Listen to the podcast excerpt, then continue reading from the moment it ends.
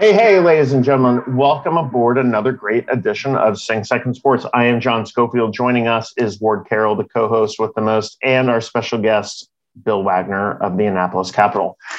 Tonight, we are going to talk to you about Navy women's soccer, uh, a great win against Loyola of Maryland uh, in the Patriot League semis.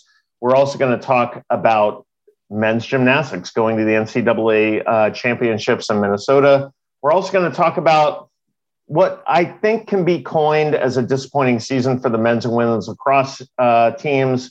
Wags is going to break that down a little bit more. And then finally, we're going to see what's going on in the world of sports. Um, baseball is in full full throes. We're on the cusp of the NFL draft. So, without any further ado, here we are. Um, last night, Wags and I were at Glenn Warner Soccer Facility, where the weather again was so nice, but the outcome was even nicer um, in that the the Navy women's soccer team came out with a one 0 victory against a really tough Loyola team in horrible conditions, as has been the norm lately. An absolute golazo um, from Katie Herman, two R's, two N's. Um, she was absolutely wonderful. So was Christina Junjapanian. We're going to talk to both of them as well as uh, Navy women's soccer coach Carin Gabarra. But without any further ado, Wags, you were there, you were observing it. No one can say that you're a fair weather fan. You were out there in the worst of weather. What did you observe, and what was so impressive about this? Well, first of all, John, it was a great game, and I really enjoyed it. It was great to be out there with you. Um, you know, the weather was it wasn't terrible. It was a steady drizzle at one point it got a little heavier. Uh, great out uh, performance by Navy women's soccer. Controlled play, kept the ball in the Loyola defensive end most of the game. Most of the dangerous chances came from Navy, and that goal by Katie Herman was just phenomenal. I mean, I was like, now I know why the guy goes go because that's what I felt like doing. She took the pass, turned her back, and just did this pirouette, and then just boom, right into the upper 90, over the outstretched arms of the goalie, right below the crossbar. What a freaking goal! But it was like a golazo. She so the, the, we had a video of it uh, before, but I'm telling you, the the possession went from the far left side, came back to the middle at the top of the six yard, and then the way that she turned and put it up into the upper slot was absolutely amazing and it energized them. But that wasn't the most impressive part because I know that you observed that it was their work on the defensive end, right? Hold on, top ten play though on SportsCenter, John. Top. Of course, it was as it should be, as it should be. It, it was a hell of a goal, and and and also, uh, no, we, we got to give props because at the end, Loyola pressed the, the Navy goal. They're trying to get the equalizer, and Maddie Gallagher. And let's first of all, recognize plebes. Katie Herman is a plebe. Maddie Gallagher, the starting goalie, is a plebe. And Loyola got an incredible opportunity following a direct kick. And Maddie Gallagher had to rise up and punch that ball over the crossbar. Tremendous save to preserve the victory.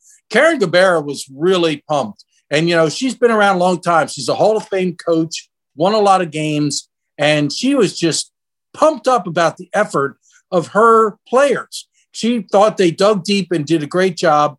I was so I, I'm bummed that the championship game's not here in Annapolis because I wanted to go. I'm like, let's go. Sing Second Sports is going to be on it Saturday morning, but it's unfortunately up at Colgate with the Red Raiders in Hamilton. Are you going up to Hamilton, New York, John? I don't go to Hamilton, New York, unless I'm told to by Commander Tammy Levitch, which is about 17 years ago. So I don't, I don't do that. But yes, as you alluded to, um, Colgate scored a goal right toward the end of time to beat BU. And since Colgate beat us in that absolute waterlogged joke of a game earlier in the year, We've got to now go up to Hamilton on Saturday, which is fine. We're going to beat them. It's all good. We're going to sing second.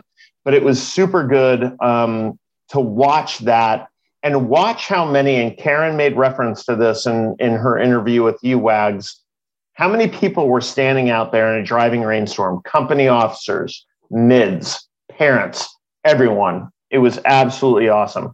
So, speaking of mids and parents and supporters of the Naval Academy, it was also announced this past week that the commissioning week will go on as planned, with two notable exceptions. Uh, ring dance will not happen, and Herndon will not happen. But I'll send it over to Ward, the resident Annapolitan, with Ingrid, the most gorgeous puppy on the planet, um, on his lap. Ward, what does it mean both psychologically and just economically, because you're the economics expert for Annapolis, that commissioning week is happening? I know I myself, I am so happy that we're going to have some measure of commissioning week because it's such a celebration for you. You've gone through it so many times. How big of a development is that? Well, it's disappointing that we're not doing Herndon and ring dance because now this is two years in a row that classes will not have those signature events. But it's good that we're ha- having a commissioning week in some form, right? So Blue Angels will fly, which is great because this will be the first time that we're able to see them with their new Super Hornets. Um, you know, this season they changed from the Legacy Hornet to the Super Hornet.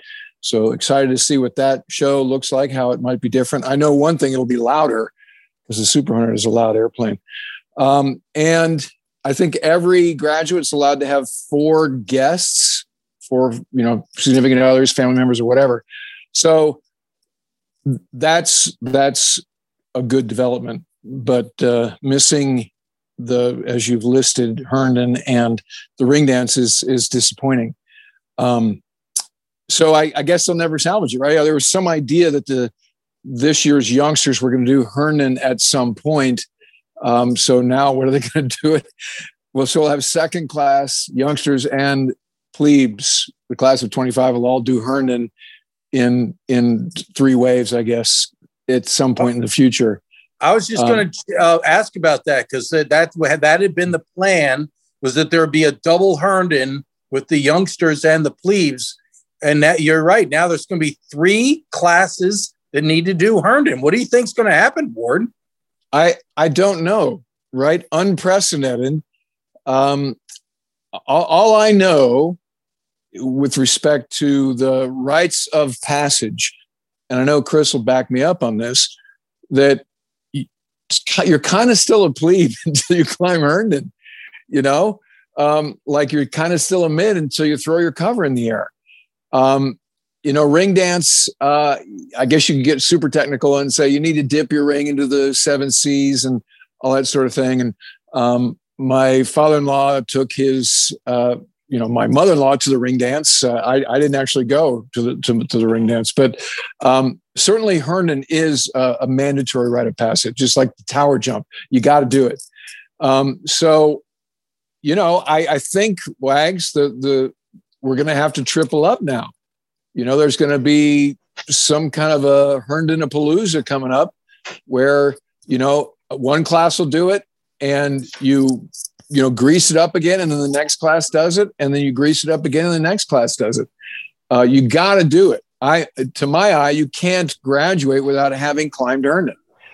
You know, so um, you know, I, I, think we're just getting this this sort of bottleneck going, where it's three X now. Um, I think they should do it in the fall. That, that's my suggestion: is do the uh, two classes in the fall, and then save the spring for the plebes. Okay, I like it. I like it. Um, Thinking out maybe it could be. Well, I no, I like it. So maybe a, homecoming event. Ah, that'd be right? fantastic. So homecoming weekend, uh, you know, special thing, and so um, I, I agree. You got to do it. That's the bottom line. Is you've got to do it. I don't care if you're, you know, an upper class or what. You you've got to go through that rite of passage. So Chris and Ward, to to Ward's point, now, I, am not necessarily sure how essential Herndon is to making a good officer, but we all know that summer training was called off last year. We don't know what summer training is going to look like this year. Do we think now we know that the physical mission prepares midshipmen in a way that, unlike any other, unlike was done for me at Villanova University or any ROTC program or OCS, this is where I'm an absolute shill for the service academies that the summer training regimen and that everything you go through at the service academies better prepares you for success in the fleet as opposed to your peers. So, Chris and Ward, as graduates, having not done YPs or summer cruises, do you think that we're reaching a point where operationally there might be a gap between what we expect mids to know and do and be able to accomplish and what they'll actually be able to do based on the lack of training and lack of experiences that they've had? Maybe. Um, but I think the learning curve is so steep. Um, you know, it, it's the curve that allows different ROTC units to catch up with different ROTC units and catch up with the academy and catch up with OCS and who was prior enlisted. So yeah, I mean it, it's a little bit of risk that uh, that they're taking, and but I, think in in the long run they'll they'll be fine, and I think that's something that Admiral Buck and the commandant and the folks in pro dev are doing the best that they can to mitigate. But I'm not I'm not really as worried about that. I, I am worried about not climbing Herndon. Um, that that was a significant event. Um, in the life of a midshipman. It, it, really was. I mean, that when you talk about teamwork and you talk about like coming together as a class, um, that that was a big deal. Um, so I, I, hope they get a chance to do it towards point. Yeah, I agree with Chris. Herndon is one of those. It's like it reminds you know if, if someone was to list the five things that are the most challenging in your life, uh, you know, top two would be Herndon and SERE School. You know, um, and and Herndon was one of those things where you reach a point you're like, I don't think we can do this. You know, you actually go, we might not be able to do this, and you know, this is the teamwork, the class class unity, the suck it up and you know try again kind of thing. It was that fundamental to you know officership and and stick to itness so I, I think that that you, you got to do Herndon. And I, again, I don't care if you're a second class technically, you got to do it. Um, the other thing with the question, John, um, with where are, is 20 and 21 potentially deficit, I would take what we've seen on the show with respect to the resilience and the other things the midshipmen have demonstrated to us in the year of our existence and stand your concern on its head and say they have faced a very specific special challenge and risen above it. And so that's what they will leverage when they pin on the second lieutenant bars or their ensign bars, uh, ensign shoulder boards. And they will take that to the fleet in a way that Chris and I didn't have, you know? And so I, I think, yeah, you know, hanging out on an amphib at Little Creek that's welded to the pier for a month, that's really important, which was my youngster cruise. You know, it was called Leave at 1300 and go down to Virginia Beach and hang out with these girls from, from Mary Washington. That was my youngster cruise, you know, so was that fun? Yes. Was it important training that I used later? Uh, kind of. I did, you know, scrub a, a D-type boiler with a with a wire brush, and I got to be friends with the uh, enlisted guys, and it was cool. But you know, it, it, didn't make me a better flight student. I'll tell you that. It didn't make me a better RIO ultimately. Um, so missing that, you know, not all summer training is created equal. Certainly, you want to have exposure to the fleet. They're going to cram two things together this year, this summer. My understanding is the uh, the blocks are well. We know this because this is what um, who was it that the, the lax player that uh, Patrick told us that that's what he's doing. He's doing basically, yeah, yeah, he's doing his youngster cruise and then he's doing uh. You know, so there's no elective block. So you know you'll you'll have a youngster cruise experience. You'll get some fleet time. So they'll they'll do an audible and and I think we'll graduate, you know, fine naval officers. Um, and again, let's just get this behind us, You know, right? Everybody's vaccinated now. Um, we're we're you know coming out of the dark. Let's just get make this history and start to get back to normal for all the reasons that we want with respect to sports and crowds and everything else but to be able to do all three phases of the Naval Academy mission completely and comprehensively once again. Um, so we don't have to have these conversations about what is they what did they miss and will it be okay? And you know, um, I think the bottom line is I agree with Chris that I put my faith in the way that Admiral Buck is executed and the commandant, and uh, you know, I think they're going to be good naval officers. Here, here to that. Well, I mean, a lot of people don't know that the equivalent of Herndon at West Point, as I can speak from personal uh, recollection, is that you just have to march 16 miles from Lake Frederick uh, back to West Point at the end of the summer, which is not as fun as climbing a greased obelisk. Um, uh, you certainly get more shaped, but it, it, yeah, I, I hear you. But you know, and and this is our segue to what we're going to do as a podcast going forward to commissioning week. We are absolutely ecstatic that commissioning week is going to happen. And as commissioning week approaches, we're going to talk to parents, we're going to talk to business owners in Annapolis for everything that you can look forward to when you arrive in Annapolis because it's going to be a little bit different.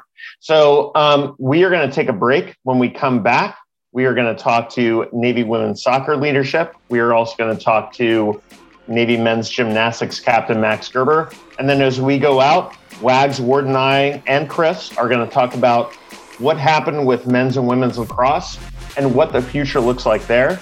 Stick with us. This is Sing Second Sports. You're listening to Sing Second Sports with John Schofield, Ward Carroll, and special guest Bill Wagner of the Annapolis Capital.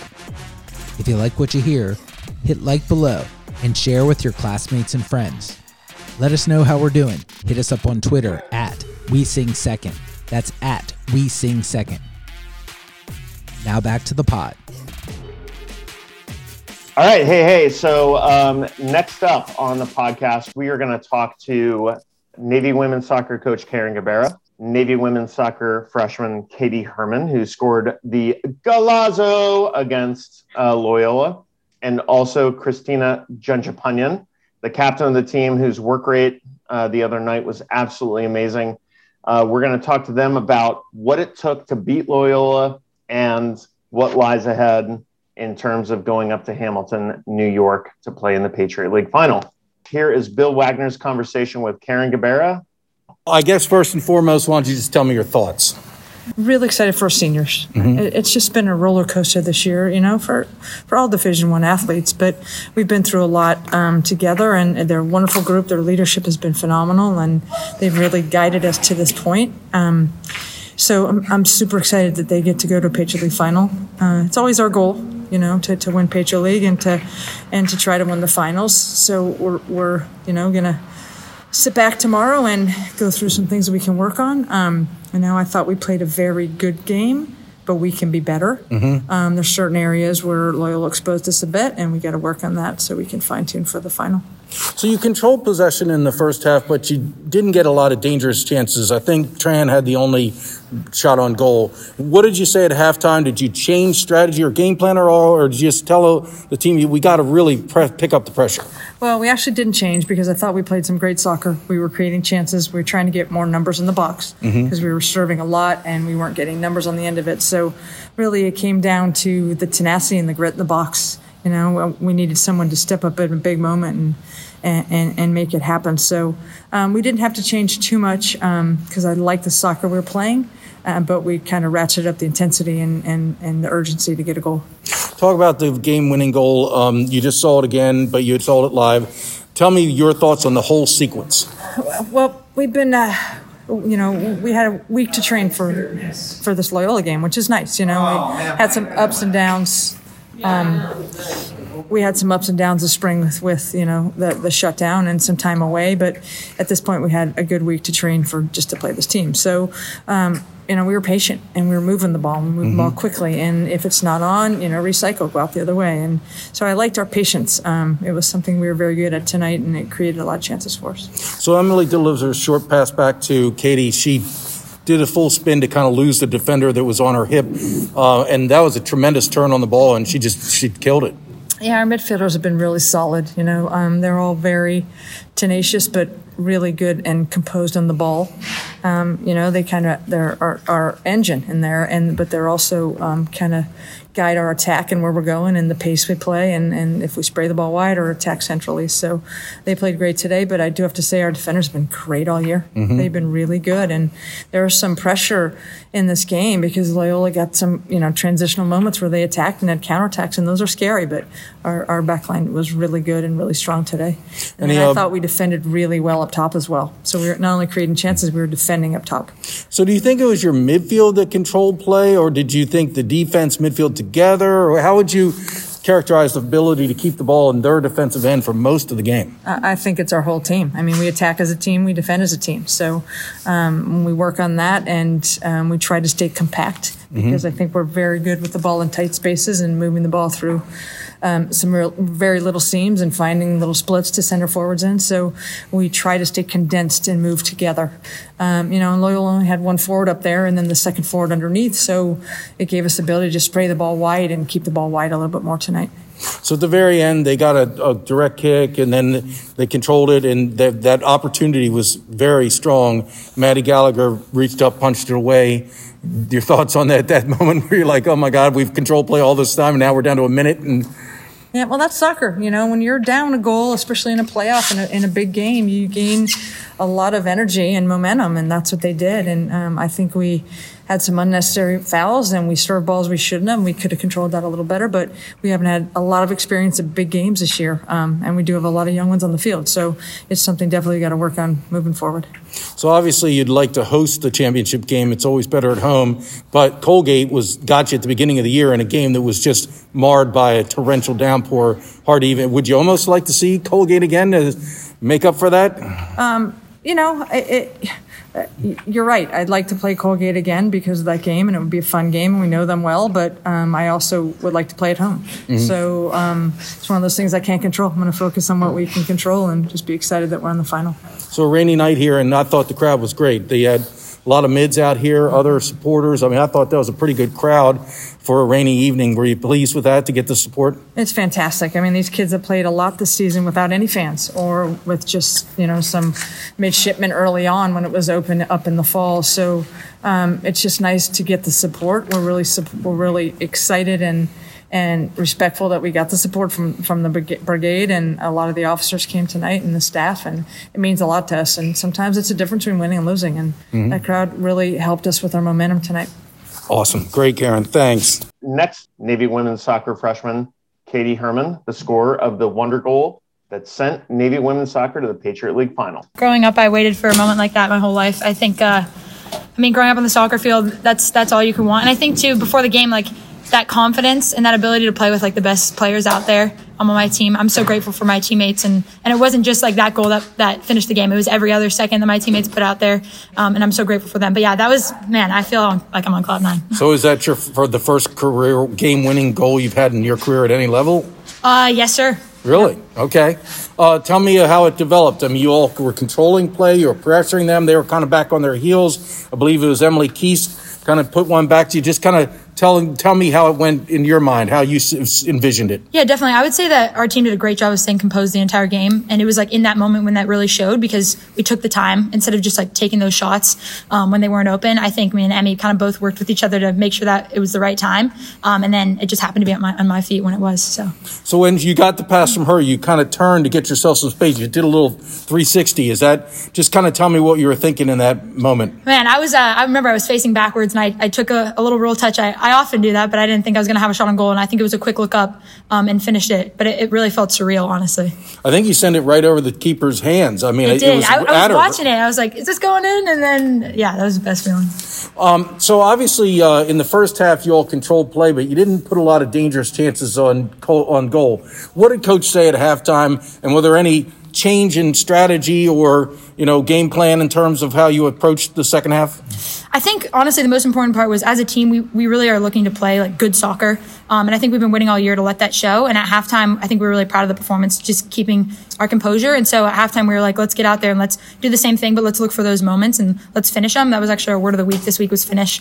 Um, and so I just got the opportunity to, I guess, make it come to life. Well, obviously, in a game like this, uh, you know, it's never over till it's over. At the very end, Loyola got probably its most dangerous chance of the entire game. Um, Maddie Gallagher Oh punches it away. What can you say about that save? Man, I gave her the biggest hug. Maddie is she's amazing, and the composure she has in front of goal is just like at her age, it's really crazy. So I'm so grateful for her and um, for that save. Yeah, she's one of my best friends. So So obviously now you guys move on to the Patriot League Championship. You're defending champs. Uh, this is the whole goal. But just talk about playing for a Patriot League Championship. man, I have been waiting for that for a long time. Um, I'm super excited. I've been uh, looking forward to it.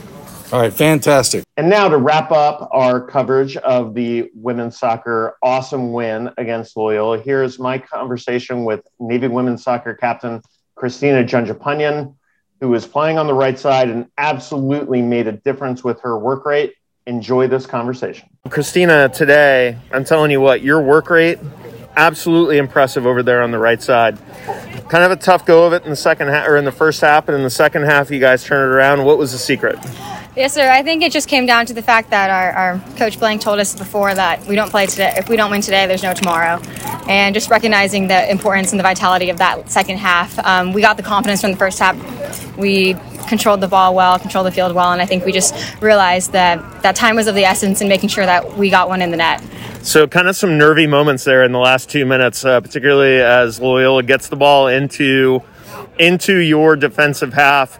Gallagher has to make a pretty good save there at the end. Where were you at? Were you just trying to survive, or were you pretty confident that you were going to make it? Um, I'm always confident in my girls. I think just the critical piece is making sure that we're settled and we're calm and confident. Um, it's not a situation that we're unfamiliar with, unfortunately. Uh, we like to make things a little interesting at the last couple of minutes, but hopefully in the following game we won't have a similar occasion. So Herman's goal, absolutely an, an amazing turn right there at the at the top of the six yard box. What what did, did what was your uh, vantage point of the goal, and and how did that energize you guys going forward? Yeah, absolutely. Hermie, she's just been a stellar plebe as she's been going in. She's doesn't she doesn't play like plebe. She's been phenomenal as she goes, and she certainly deserved a goal. And just making sure that we had that that number on that scoreboard really gave us the confidence and that again that composure that we were lacking, um, and it just let us have the courage to see us through the game.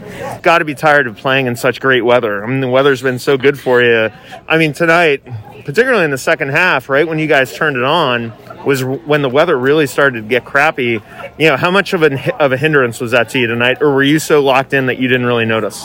I'd say that we're so locked in. Um, any any weather compared to our first game against Colgate is beautiful. so just a bit of a drizzle, we don't we don't mind it too much. All right, let's sing second on Saturday, right? Yes, sir. All right, thank you so much. That's Christina Junjapunyan. 1 0 win for Navy against Loyola. Let's see you on Saturday. All right, ladies and gentlemen, awesome conversation with the women's soccer team leadership. Here we are. We're going to talk to uh, men's gymnastics captain Max Gerber.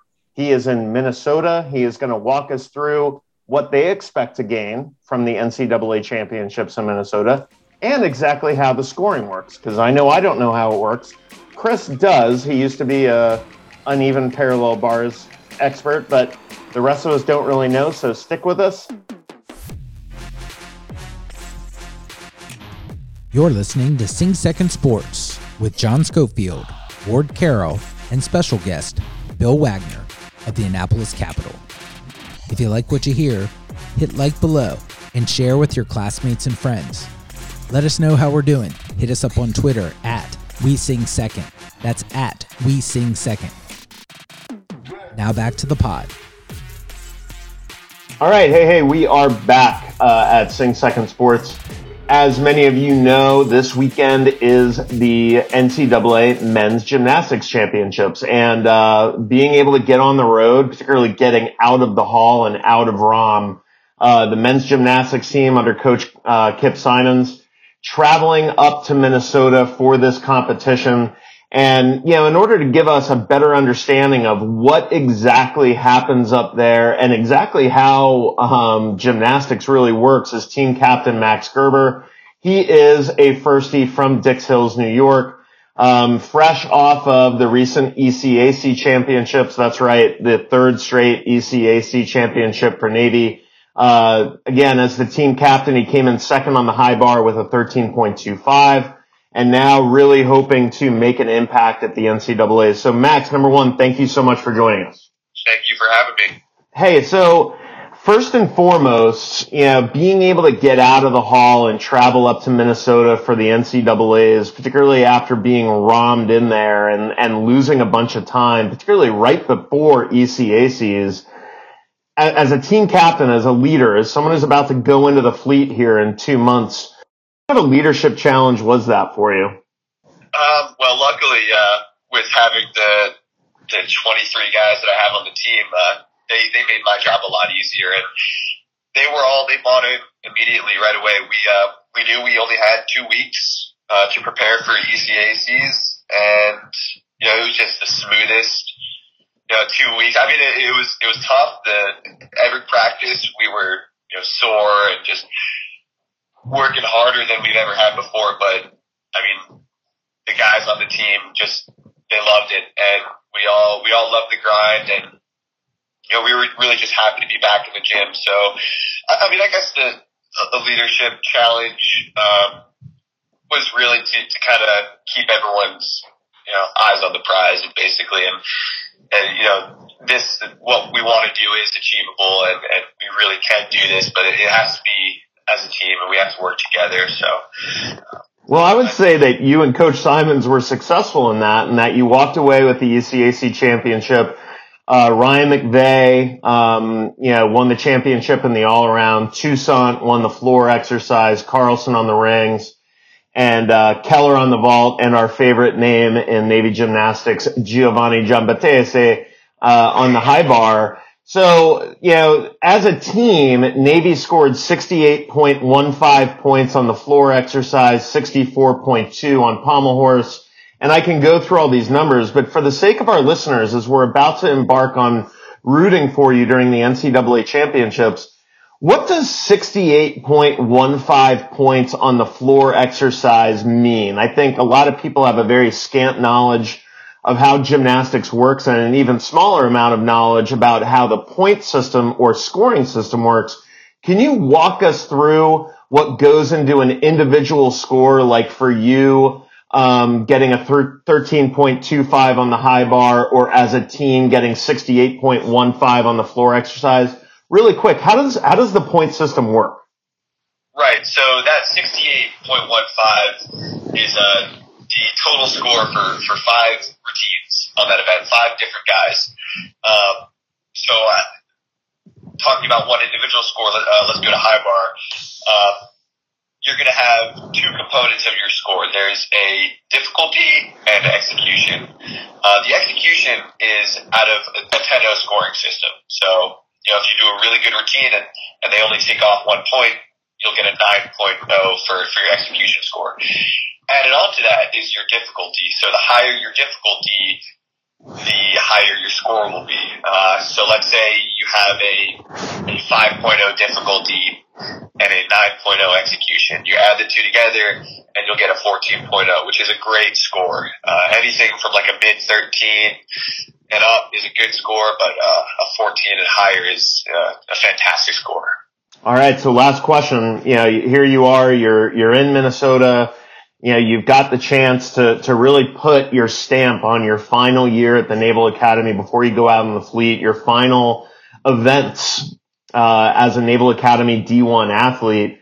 Number one, what are your expectations as a team and as an individual coming out of Minnesota? And number two, when it's all done where do you think your head's going to be knowing that you have competed in your last D1 event? Uh, so for the team, we, we set out a goal of uh, ace. So that's that's still a goal. I do think that that's very achievable if we uh, if we do what we know how to do. Uh, individually, I'm just looking to go out there and, and hit both of my events uh, and, and do my job and, and really just to, to take it all in and, and have fun and enjoy my last competition. Uh, afterwards, um, you know, I, I just can't be more thankful for the four years that this program has given me. Uh, I've learned a lot. I've met so many great people, and uh, I'm, beyond blessed to be uh, Naval Naval Academy gymnast. So, when it's all done, uh, what did you what did you service assign? Uh, Navy pilot. We wish you the very best of luck uh, as you head down to Pensacola for for new challenges after you graduate. Here's hoping that there's a regular commissioning week and something fun that your parents and your family can enjoy with you. But first off, first and foremost, good luck this weekend. Good luck to the team. Let's try to eclipse eighth and and maybe uh, maybe score a little bit better than that. And then with with you, we we wish you the very best of luck in your last competition. Thank you very much. All right, everyone. That was Max Gerber, the captain of the Naval Academy gymnastics team. When we come back, Ward Wags and I will take this baby out. Stick with us. This is Sing Second Sports. You're listening to Sing Second Sports with John Schofield, Ward Carroll, and special guest Bill Wagner of the Annapolis Capital. If you like what you hear, hit like below and share with your classmates and friends. Let us know how we're doing. Hit us up on Twitter at We Sing Second. That's at We Sing Second. Now back to the pod. So great talking to uh, the women's soccer leadership and also Max Gerber. As we go out, one of the things that we can't look forward to, unfortunately, and I'm going to defer to Wags to break this down a little bit more. Men's and women's lacrosse, they started out so well and then kind of ran into some speed bumps uh, with the Patriot League season. Um, both are on losing streaks right now.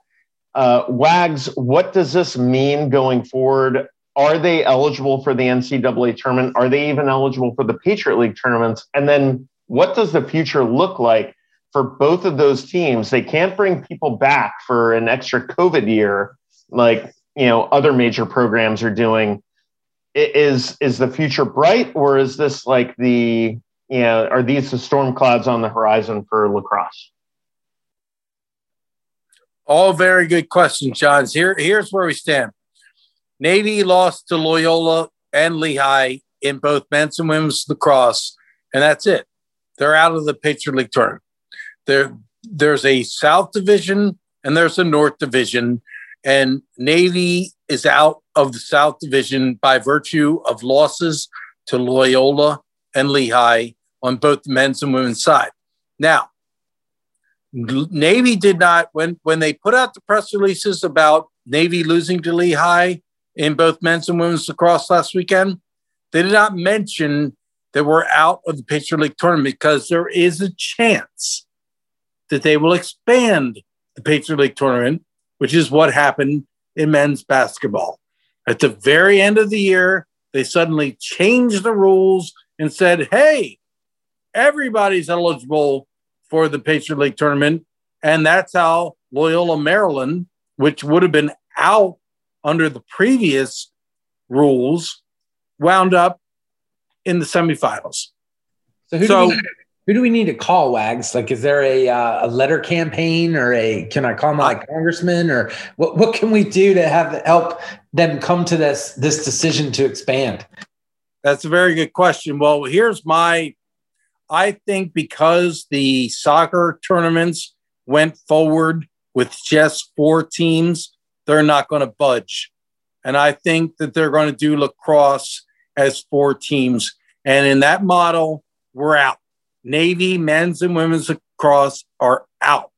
We we didn't make it. We didn't qualify. Didn't make the NCAA uh, the uh, Patriot League tournament, and it'll be other teams. So really they're just playing out the string at this point. The last big game, I will say this next Saturday, April 24th, is a big, important day. Navy plays Army and men's lacrosse, and Bill Belichick, the legendary Hall of Fame coach of the New England Patriots, is going to get the key to the city of Annapolis during the game, probably at halftime with a really big ceremony.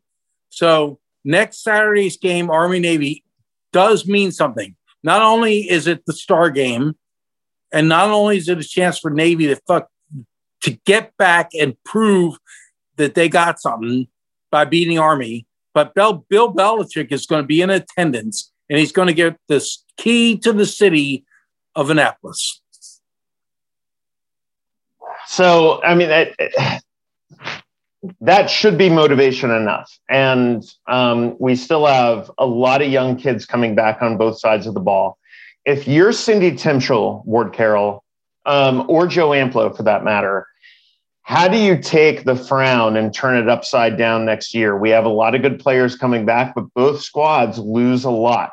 Um, eh, going forward, do you think that the future is bright, or do you think that COVID has adversely affected recruiting in this measure? In that a lot of kids are like, well, there's enough unknown out there uh, with COVID. I also don't want to throw another variable in there that I might have to go to Afghanistan or Iraq or Syria or something like that. Whereas, not I mean, this is a this is yeah, not Afghanistan anymore. But is this a generational thing where you just you're so far removed from 9/11 that you have you have less of a taste in you know young people to go to service academies because I don't know if I'm them, I start getting worried. So we started the question at 500 feet, and now we're at like 45,000 feet. Um, I, let's let me bunt the nose and go back to 500 feet. I think what a Tim or a Amplo can do this year is kind of take a play out of the Coach Ken playbook, which is COVID was such an asterisk on the season that you can take that 28 day break and go, that was the difference in terms of how we came out after the 28 day break, and that cost us the season.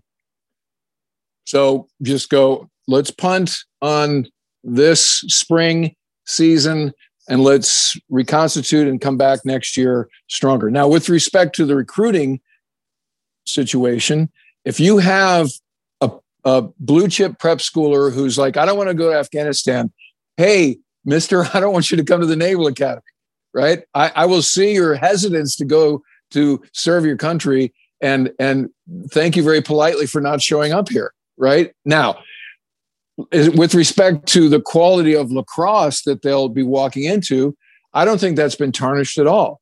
You know, and I think both men's and women's teams, well coached. We saw some bright spots. We saw some complete blowouts where we owned the game. Um, and we were, let's remind the audience that at one point we were undefeated uh, on both the men's and women's side. Um, and then, you know, we got we got our tails handed to us, uh, you know, in rapid succession. But with respect to, I completely agree agree with what Wag said about the Army Navy game. You know, and this was the sort of running joke in the pre George Welsh days of Navy football was you can have you can lose to everybody, but if you beat Army, that's a winning season. And so that's the case now. If we beat Army, then we dismount with you know nailing it, and uh, we'll, that'll be that'll set the tone uh, in a way that is is great going forward. Because from my understanding, and Wags, you can correct me if I'm wrong. I don't think Army on the men's or women's sides, uh, they're not going to the Patriot League tournament or the NCAA tournament either, right? Uh, Army men's lacrosse is very good. They oh, okay. they are they're out. They beat Syracuse. Uh, it'll be a heavy lift to beat Army in men's lacrosse. Um, I think we already beat Army in women's lacrosse. We did. Yep. Our, Navy uh, already beat, came back and won 13 12. Yeah. Right. Navy, that, that, that, that, right. We're talking about Army Navy men's lacrosse. It's going to yep. be a heavy lift. Army's good. They are outstanding. They're a very, very, very good team. It's next Saturday, April 24th. Bill Belichick, key to the city. And uh, let's hope that Bill Belichick brings some luck to Navy. So as we're going Bill Belichick out, is getting the key to the city.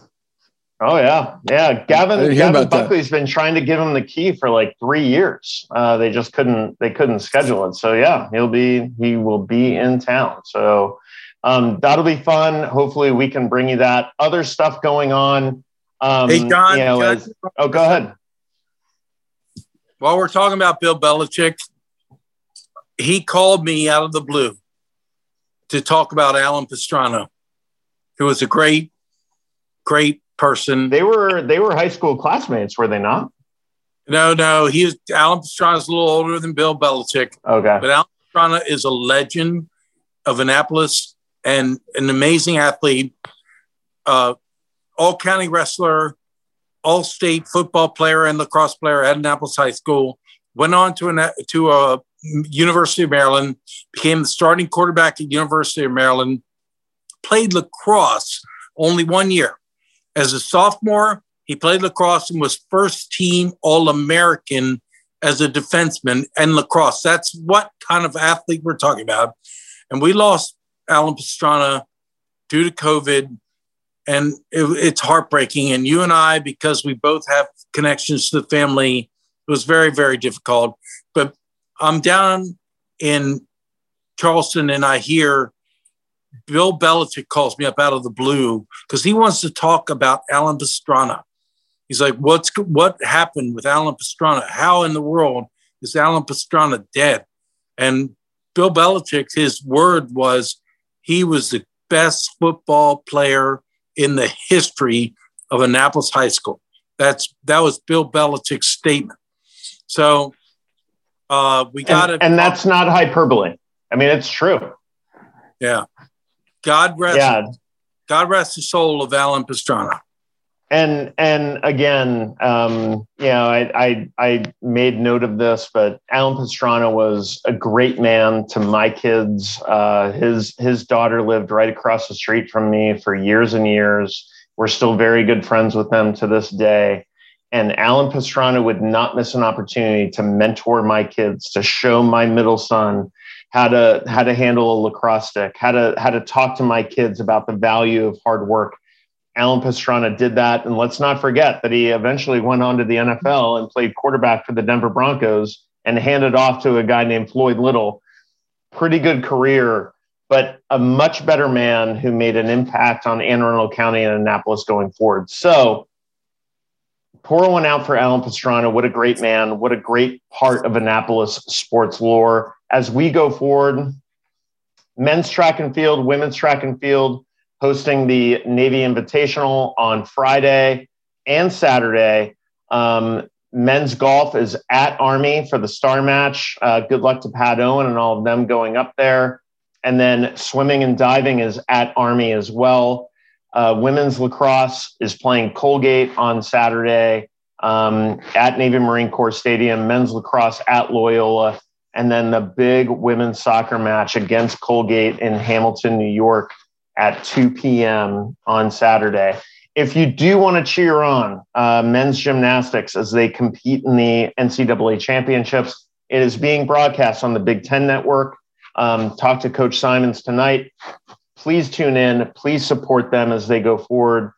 And you know, here we are. We're we're in late April. If I'm a firstie, I'm looking forward to graduation. And as we go out, I'm going to ask Warden Chris, as you got to late April, where was your mindset? You know, uh, that, were were you just looking forward to commissioning? Like senioritis is one thing at a place like Villanova or Duke or places like that, but how how did this last month really impact you? Um, and how do you think it's going to impact these kids in that they're not going to have the croquet match?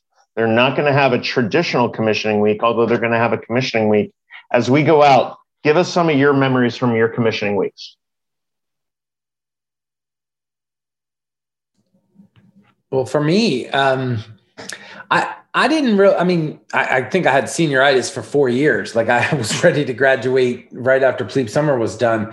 Uh, but I, I, think as a firstie, I it wasn't until we got to go home for the week to ten days in between um, your exams and graduation that I got really anxious and really really excited about you, you know uh, what, what, was on the on the horizon. So I, I, suspect that these folks, while they've probably peaked at the calendar, they're still very much in the you know getting through their hall commitments, getting through their uh, academic commitments, and maybe a week or two away from really really getting excited about uh, you know commissioning day. Yeah, I mean, I remember the time between spring break and commissioning week was a blur and um, I didn't have any academic concerns. I, I, was not by that time. It's pretty solid two seven QPR kind of guy. Um, so, but to Chris's point, you know, you're you're focused on the alligator closest to, to the canoe, and, and there's so many things in front of you that you got to have, you know, medical records and check out and figure out how you're going to get down to, you know, my case down to Pensacola and you're going to take basket leave and are you, who are you going to room with down there? And, and get your family in for commissioning week and do you have a rental house and you know all of that stuff and then you throw your cover in the air and it's over and and uh, I my recommendation to the firsties who are listening is savor the friendships, savor the bubbas in your company. Um, take stock in in what you've done together, and and you know it's been on on uh, you know on on full afterburner in terms of the challenges in the COVID environment. So for the class of 21, that's basically been a year and a half, three semesters worth of of uh, and technically a year, but you know, a year and a half in terms of academic stuff of dealing with this. But but you know, you guys have leveraged uh, elements of the experience that is, are very unique, and you've gotten through with each other. So, you know, when you go away, um, you, that thing that was your company or your team or your ECA or just the guys and girls you like to go on liberty with, that ceases to be and uh, don't let it be five, ten years down the road when you take stock in it. Kind of appreciate it right now. That would be my recommendation. So, in the 30 days we have left, or whatever it is, um, seriously appreciate the folks who've gotten you through uh, the academy and and uh, and celebrate that in whatever fashion you can. And then when you have your week, you know, and I, I think last year the class of 20 really did show resilience and pluck with how they faced this down and they were able again kudos to to the Dont and the soup with how they put together a really challenging five different times commissioning ceremony in T court. And in one of them, they actually had the Blue Angels fly over and do their, you know, bomb burst thing right over T court. Um, you know, so they didn't complain or go, woe is me. And, you know, I'm not able to have my normal thing. They just did it and then they went to the fleet. And what we've heard back from them is they didn't miss a step. That's the other thing. Um, the fleet isn't like waiting for COVID to end before they start, you know, creating winged pilots and SWOs and nukes and and qualified infantry officers they didn't stop a bit. In fact, deployments have been longer and more challenging. There's things going on, as you've heard. Yes, Afghanistan is over, but guess what?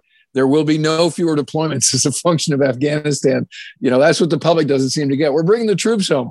Okay, but you're not coming home. You're going to go on cruise, you know, and and we fight the war between the wars. So that's the good news. So anyway, I'm going off here, but uh, um, my memories are that it was a blast that you actually it's one of those times in life when you can feel and appreciate the moment um, and so do so. And as we have about six weeks left between the time of this taping and graduation day or commissioning day uh, Sing Second Sports will continue to bring you updates about what commissioning week will look like and what possibilities exist out there, what deals exist um, at the local bars and restaurants in Annapolis where you can go, where you can't go, advice for parents and sponsors and friends and family.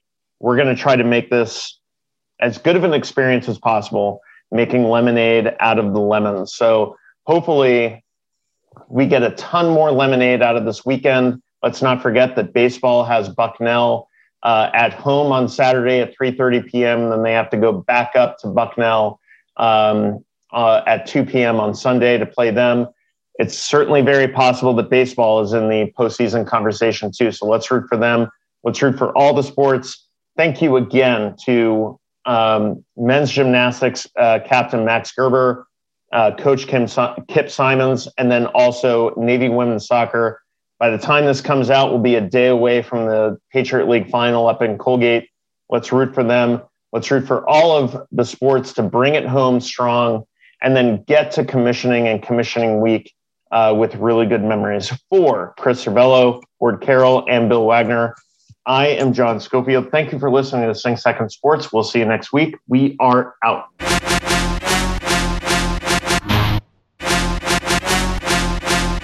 The thoughts and opinions expressed on this pod are our own and don't represent the views of the Naval Academy Athletic Association, the United States Naval Academy, or any organization for that matter. Play by play calls from the Navy Radio Network are used in the opening of the show and from time to time will be part of podcast segments.